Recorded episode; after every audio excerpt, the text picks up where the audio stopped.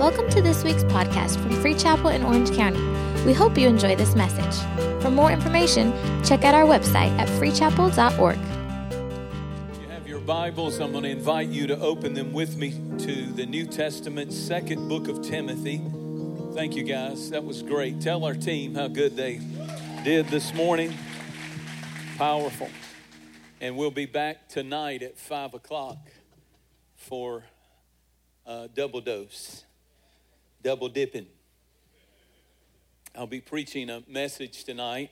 Unless the Lord changes my direction, I'm preaching a message I've never preached anywhere before. So it must be for somebody in Orange County. And I believe it's going to touch some people. I'm excited about it. I almost preached it in Georgia last Sunday, but I didn't. I've been carrying it in my Bible for about three weeks. And I want to preach it tonight. You don't know the name of it? All right, I won't tell you till tonight. That was not an enthusiastic response. Do you want to know the name of it? That's more like it. That's more like it. I'm still not going to tell you until you come back tonight. Maybe at the end of this message, if you're a good audience. Amen. Second Timothy chapter 1. And uh, I want to preach today a message that I think is, is so, so, so very important. How many of you are fasting and praying as the Lord's leading you? If you fell off the wagon, jump back on. Get in on this final week of fasting and prayer. And my goodness, what powerful testimonies. Wasn't that amazing what Nancy shared? And just think if she hadn't fasted and prayed, she would have never met Jake. And Jake was her answer to many days of fasting and prayer. And He has your answer. How many of you are not sure if you want that answer now? But seriously, we love them and appreciate the powerful, powerful testimony. I, that touched my heart, Nancy. It's, that's what it's all about. That's what it's all about. Second Timothy chapter 1. And I'll get to it in a minute. Verse 5 but you don't need to look at it yet. I just want to talk. I was thinking about the other day how that our faith can go through uh, seasons. The Bible talks about people who had great faith. The Bible talks about people who had little faith. It said, "Oh ye of little faith," but they still had faith. And Jesus said, "If you've got the the, the, the faith the size of the seed of a mustard grain, which is tiny, you can move a mountain." So there's little faith, but little faith is powerful. Then there's, um, you know, great faith. The Bible talks about we grow in faith. It says we grow from faith unto faith, different levels of faith. But when we talk about faith, we need to really put some definition to it. A lot of people have abstract faith, meaning, especially out here, let's be honest for a minute. I live in the Bible Belt, and if most people have faith, it's rooted in some church background that they came from. But I think, particularly in areas like Orange County and like California, that a lot of people would say, if you were to ask them, Are you a person of faith? they would say, I do believe in something. Something somewhere out there. Now, I don't know about all that Bible stuff and that Bible thumping and those preachers and that Jesus. And I don't think that's the only way to get to God. I believe all roads lead to God. Um, if you ask them, you know, do you believe in God? They would say, yeah, I believe. But there's no definition of their faith, it's abstract faith. I believe something. I, I believe there's a higher being. There's a man upstairs. There's something, something out there, but I don't know about, you know, the only way is through Jesus. That's a little narrow minded. They would say, you know, there's no manifestation of their faith in their own life, nor in who they believe in. There's no manifestation. It's just, it's just something is out there, and when we die, something is out there. And I would call that abstract faith. It's just, so it's a sad way to go through life, hoping and believing that there's something out there but a lot of people are there. I would add that they believe in a spirit world, and so do, so do psychics, for example. Something's out there, psychic, spiritualists. That's why they turn to people like that because they believe there's something to it, but they don't accept Jesus as it the way, the truth, and the life. And then there's a more structured faith. Um, I would call it ceremonial faith. Ceremonial faith is faith that the church gives you, faith that maybe mom and dad, or if you were raised in a Christian home, they had strong faith. And even though you don't have it, you like the ceremonies of faith. You believe in church. You believe that the Bible is the Word of God. You just don't read it. You believe that the house of God should always be there. You like the cross. You like all of the ceremony. But that's really, if it came down to it, what your faith would be, would be a loose definition of um, ceremonies. I believe in the Bible, I believe in prayer, I believe in all of these things. Let me put it to you like this people who, who have the kind of faith I'm talking about, they understand that they should be married in a Christian marriage. But how many of you know it's easier to have a Christian wedding than a Christian marriage? and they want the ceremony of a Christian wedding. They invite Jesus into the sanctuary for the Christian ceremony, but they want the devil to run the reception.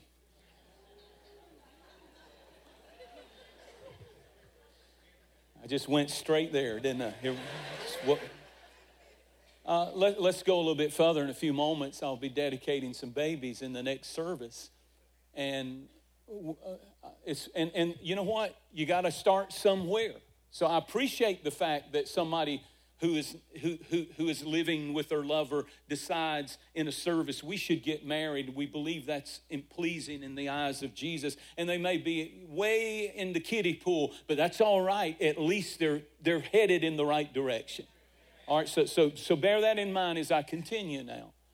Ceremonial faith means another illustration would be I want my babies in a baby dedication ceremony. I want the preacher to hold the baby and dedicate the baby to the Lord because I do want my child to know Jesus Christ and that we live in a Christian, something like a Christian family. The crazy thing is sometimes the parents who are standing there have absolutely no intention of raising that child by their biblical example in the Christian faith. They're saying, dedicate my baby to Jesus in a ceremony, but I'm not going to come to church. I'm not going to lead them. I'm not going to open up the Bible. I'm not going to pray at home. I'm never going to bless. I, am never going to be that. Pa- See, baby dedication is just as much for the parent. Actually, poor little baby's just standing there. It's the parents who have to step up. But we like the ceremony. We like the same thing with water baptism. You can get in the water out there in front of the cross. That's a baptism, that little water fountain. You can get in the water and go down a dry center and come up out of the water a wet center and nothing has changed, but you were baptized in a baptism ceremony. Just, I'm just saying that some people have abstract faiths. I believe in something out there. I reject any organized religion. I pray to the universe. And that's one. Then there's people who believe in the ceremonial faith of how they were raised and the Bible and the church and all the stuff, and they come on Easter and they come on Christmas. But then there's this third level that I'm preaching about today. I'm going to call it transferable faith. Transferable faith. Transferable faith, listen, the only way to transfer the faith that you have to your friends, to your family, to your colleagues, to your children, to your children's children, The only kind of faith that is transferable is personal faith. It's when you don't just have it because you go to church, but something is happening in you personally, and the only part of your faith, please hear me, the only part of your faith that you will transfer to your children and your children's children and your friends and the people you go to school or work with, the only part of that that gets transferred to anybody is the part that is personal and real to you. Real faith doesn't have to be motivated to praise. Real faith doesn't sit there until the worship leader says, clap your hands, throw your hands. Real faith has a praise inside. Real faith doesn't really have to be motivated to pray. There's something in you that knows to pray. There's something in you that knows to fast. There's something in you that knows to give. And because I have faith, it's personal. The only kind of faith that is transferable is personal faith. And now we come to my text, and I want to read it now in, in 2 Timothy chapter 1 and verse 5. Here's a powerful illustration of transferable faith. Watch this. When I call to remembrance the genuine faith that is in you, this is Paul speaking to Timothy, it dwelt first in your grandmother Lois. She had it, it was personal. And uh, your mother Eunice, your mother got it from her grandmother, from her mother, and then your mother Eunice got it. And notice what he says. He says, And I am persuaded it's in you also.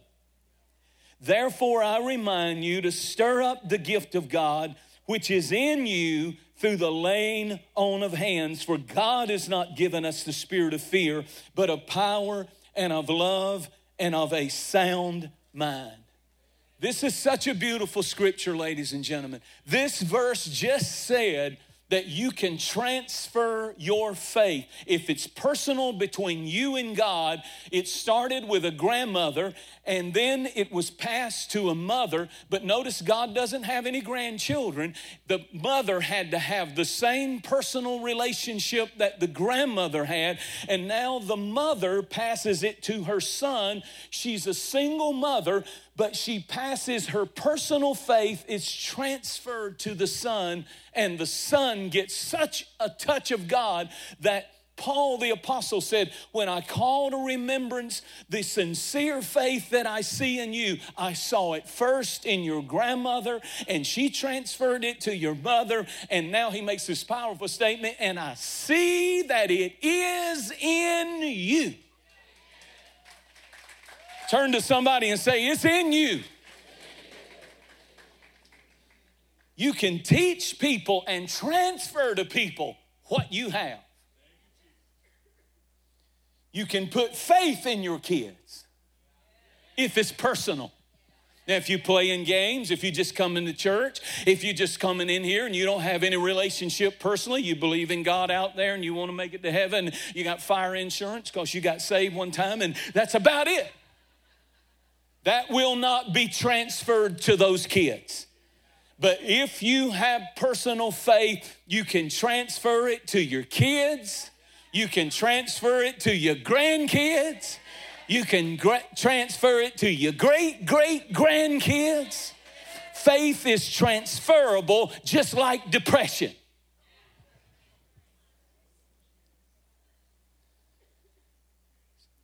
What I'm trying to say to you is somebody's spirit is getting on you. Good or bad. It depends on the kind of people that you have around you. And I'm saying today that faith that can move mountains, faith that can make miracles be on the way, faith grows and is transferable when and where it is personal. That's why this isn't a game. That's why when you come to church, you need to get your faith built up because not only you are relying on it, but your children and your children's children because the only part of your faith, you think about what I'm saying, the only part of your faith that you will transfer spiritually is the part you're living with you and Jesus personally. Faith, here's another big one. Faith is the essential ingredient.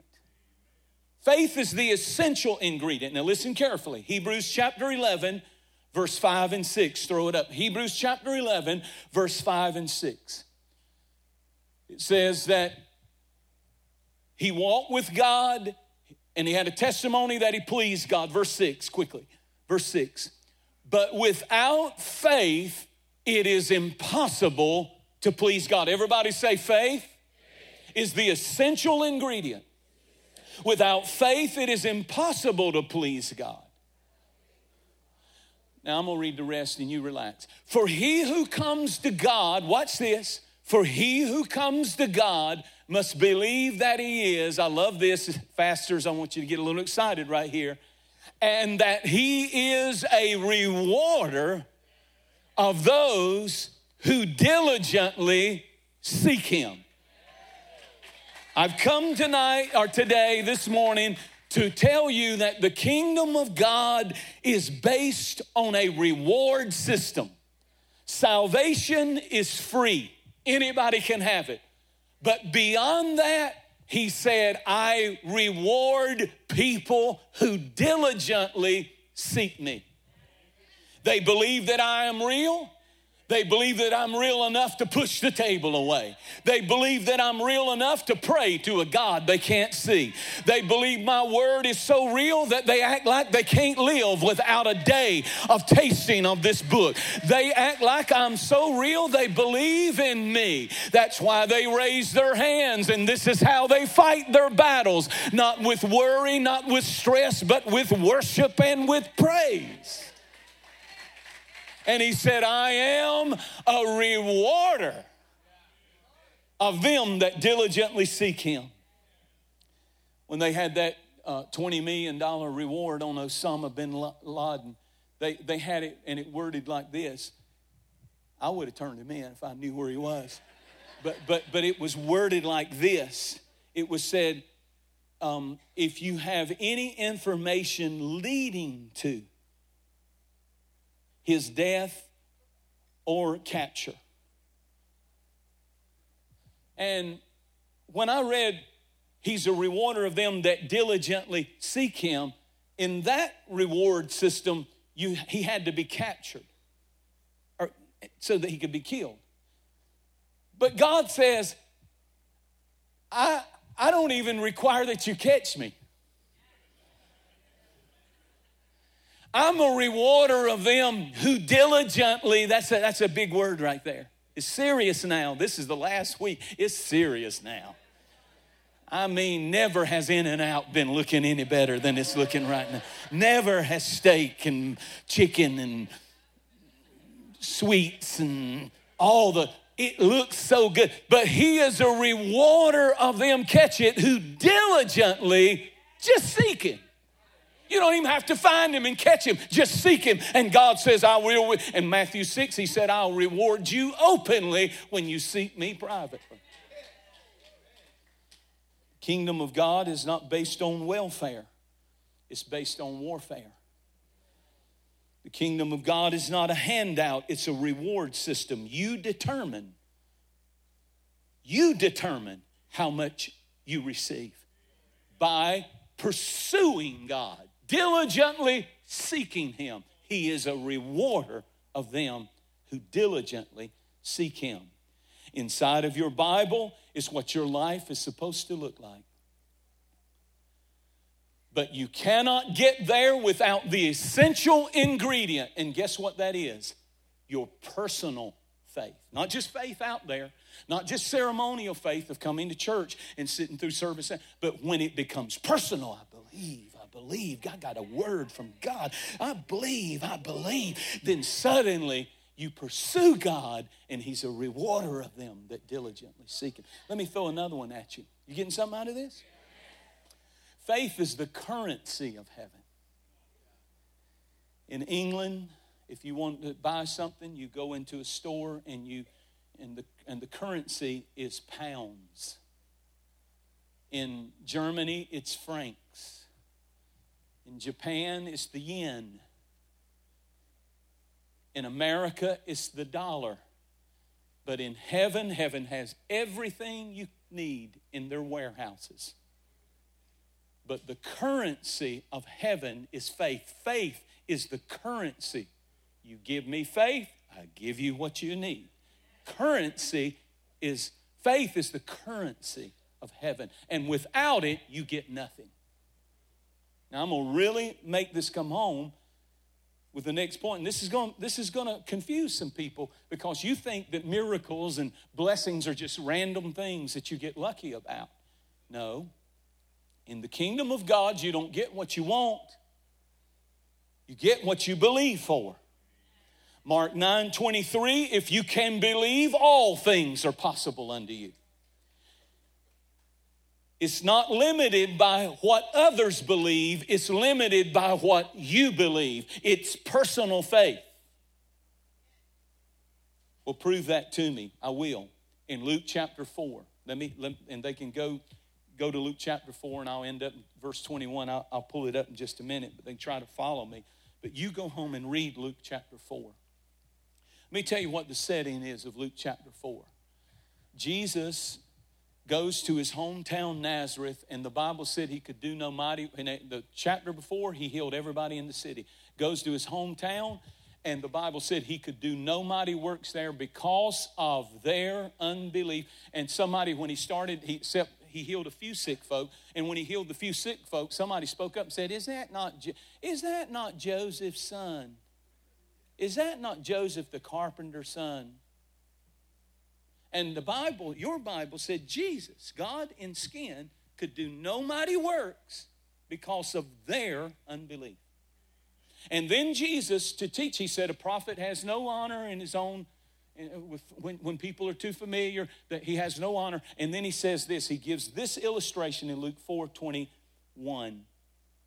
He says, For there were many widows, if you can throw that up, there were many widows Luke 4. For there were many widows. Everybody see those words? Many widows, widows, who were in Israel in the days of Elijah during the famine, people starving to death. Now, now, now watch this. He's going to give two illustrations to prove what he was just saying, how it's personal faith. Now look up here at me. There were many widows. But then he goes on to say, but only one of them got a miracle. Now, notice the, notice the transition. Stay with me. I'm going somewhere, I promise. There were many widows, there were many needs, there were many risky people in the middle, uh, at risk people, I guess I should say, at risk people who were many widows who were desperately needing food, but only one of them got the miracle. Why? Because she had personal faith when the prophet walked up to her and he said, Give me your last meal. She had to make a decision. She said, I'm saving this pancake mix for me and my little baby. We're going to eat it and die. And the prophet said, Thus saith the Lord, make me a cake first. And in that moment, her personal faith kicked in. And she said, You know what? I'm going to do what he said do, and she gave what she had. And when she did, suddenly it activated the realm of faith, and the Bible said her barrel of food didn't run out for three and a half years for her and her child, and they were fed. Now, watch. Many widows, but one had personal faith, and one got it, and many didn't. Can I keep preaching? Now, listen to me. Then he gives a second illustration. Everybody say faith is the essential ingredient. Everybody say faith is faith faith is the currency of heaven. Then he gives this second illustration in the same chapter. He said, In the days of Elisha, there were many lepers. Throw that part up now. There were many lepers. He starts talking about the lepers. Throw it up, guys. There were many lepers. Many. But none of them were cleansed except for one, Naaman the Syrian. Now, why would Jesus take time to point this out? Well, you know the story.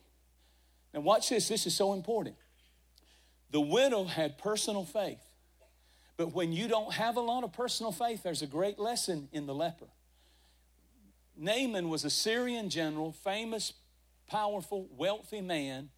And when he went to the prophet, the prophet said, You go get in the filthy river Jordan and dip seven times and you'll be healed.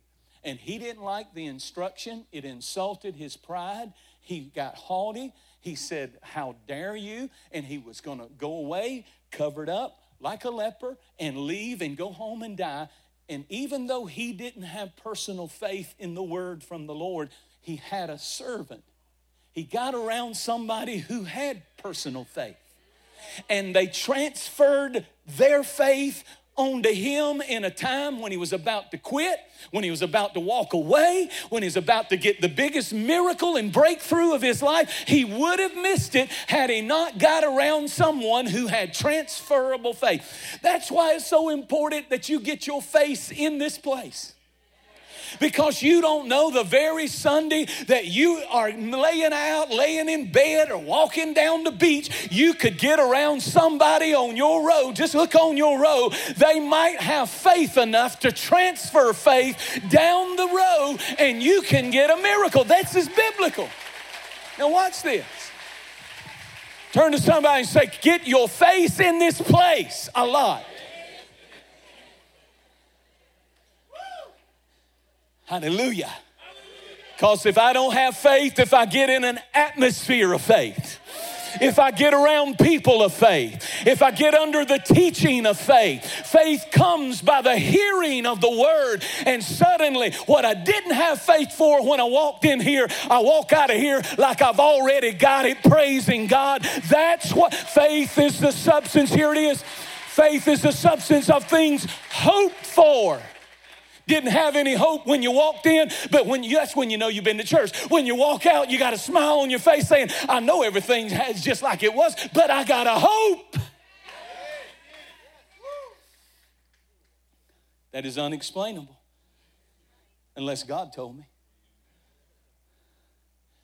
You know what that little servant said to him? He said, If he'd asked you to do some big thing, you'd have done it. Why don't you go jump in the lake and dip seven times?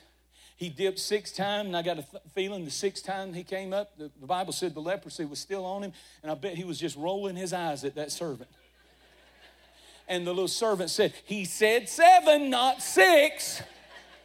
He goes down seven times, comes up out of the water, and your Bible said his skin was like the skin of a baby. What a beautiful picture, by the way, of water baptism. You go down, you come up born again. Hallelujah. Like skin of a brand new baby. Faith is the equalizer. Faith. So I conclude with this. The people in Nazareth wanted what other people had, the miracles, but they didn't see what other people saw. The widow saw something in her personal faith was transferred to her son because she believed God and kept her family alive. The leper Naaman didn't have personal faith, but because he got around somebody who had personal faith, they transferred their faith into an atmosphere of unbelief. And suddenly, a heathen general, you know what the Bible said about Naaman? That river that he hated so much. Have you ever read it? It's an interesting story. Said that he took bags and loaded mud from the banks of the river and took them home. He had to go back to Syria. And they didn't worship Jehovah in Syria. They didn't have any synagogues. And do you know what your Bible said he did with that mud? He, that's the river. Now, before he was, he was aggravated that he had to get in that old dirty river. Ooh, you better be careful when you get around a church like this. That I hate going over there. I'm only going for you. Blankety blank that preacher. Blankety blank blank that music. Blank blank blank pull up. I don't like that guy telling me where to park. I tell you what. I well, I tell you what. It's too many people in. But look out. Because if you, if you ever get around the bank, you might slip into the river. And when you slip into the river, Here's the crazy thing. He said, I got on holy ground and I can't leave it all here in Israel. I got to go back to Syria and work with a bunch of devils. So I'm going to take me some bag loads of mud from the Jordan River. And the Bible said, this wasn't in my notes, but can I preach? Your Bible said that that Syrian general went in the temple, and I'm trying to remember the name of the God that they worship because it tells you. And he put mud in the synagogue of a false God and when he had to go in there and all the rest of them went and they bowed down to that statue, he had him a little mud spot from the Jordan River and he would stand on it and worship God in the middle of all those devils. I worship the God of Abraham, Isaac, and Jacob. And this is holy ground.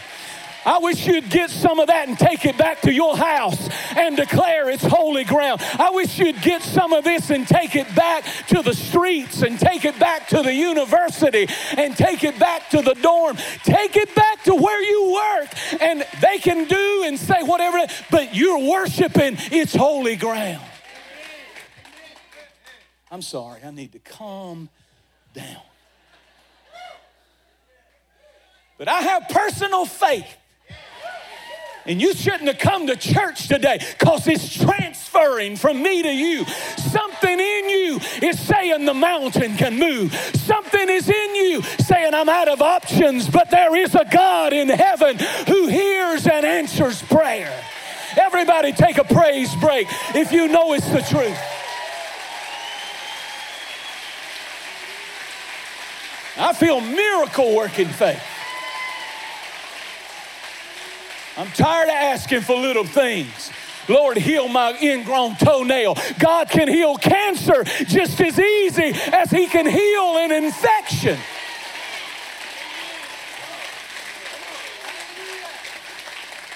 Anybody believe this is the year for the unusual?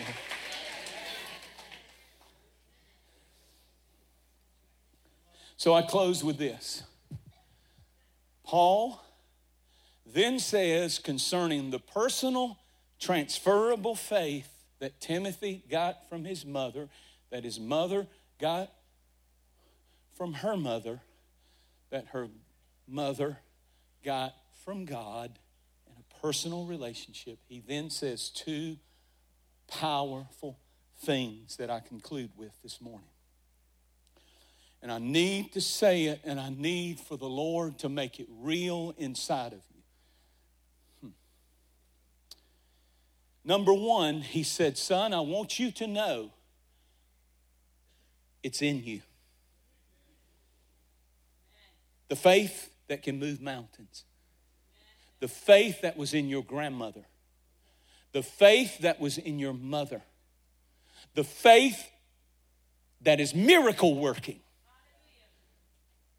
it is in you. And then he said something equally as powerful. He said, Now stir it up. Two things. Number one, it is in you. It's in you to win this year. It's in you to conquer this year. It's in you not to fear and walk in worry and torment. It's in you to see victory this year. Good success this year. Prosper. Because faith is the currency of heaven, it's in you. Everybody shout, It's in me. It's in Anybody got anybody in your family, a grandmother, a father, a dad, an uncle? Somebody in your family started faith in your family and it's been transferred to you. Can I see your hand? All right, keep your hand up and shout, I'm glad they had it. But it's in me also. That's a big word. It's in me also. Now shout over that a minute. It's in me also. Which means if you were their seed, you were their child, you were their relative, and they transferred it to you, guess what? You're going to be successful. I don't care if they're on crack. I don't care where they are. I don't care what kind of mess they're in. He said, number one, it's in you. Number two, you have to stir it up. Stir it up. Get in some services where your faith gets stirred up and you quit acting like somebody beat up and tore up from the floor up. Don't expect nothing, ain't looking for nothing different this year than last year. You need a stirring up of what's in you. Because this mountain moving. So I'm going to decree I wrote down some things that I want to decree. Everybody shout, It's in me to do it in 2020. Shout it out loud. It's in me to do it in 2020.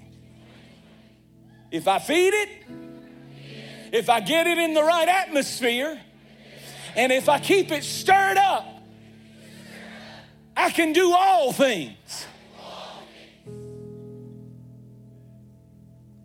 So I decree no, this is me. But you can receive it. And you can stir it up. Now, see, some people are going to hear this, but others are going to hear it it's going, woo. So there are many, but I'm sent to the ones who have personal faith. Here it is. I wrote these down uh, last week, and I felt like they were on. I took a pen and I said, I declare and I decree in Jesus' name things are moving. The hand of God is coming upon you. Here's a big one things are changing for you.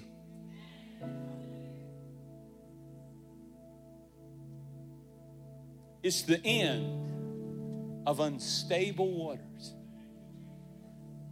tossed to and fro, up, down, up, down. It's the end of unstable waters. If you can believe, all things are possible. Turn to somebody and say, You don't need another fortune cookie. You don't need that kind of word for 2020. You need what you're hearing right now. This is a word from the Lord for you right now. Oh! So let me close with what God gave. All right? So, Psalms, and I'm going to close with this. I thought you were closing a while ago. You thought wrong. Psalms 1 no, Psalm 65 is where I want to go. Psalm 65. My daughter, Courtney, is on a 21 day fast, only liquids. Yeah. And she gave me this verse the other day, and I feel like I feel like it was so on. I want y'all to put this one up, and I'm using the uh,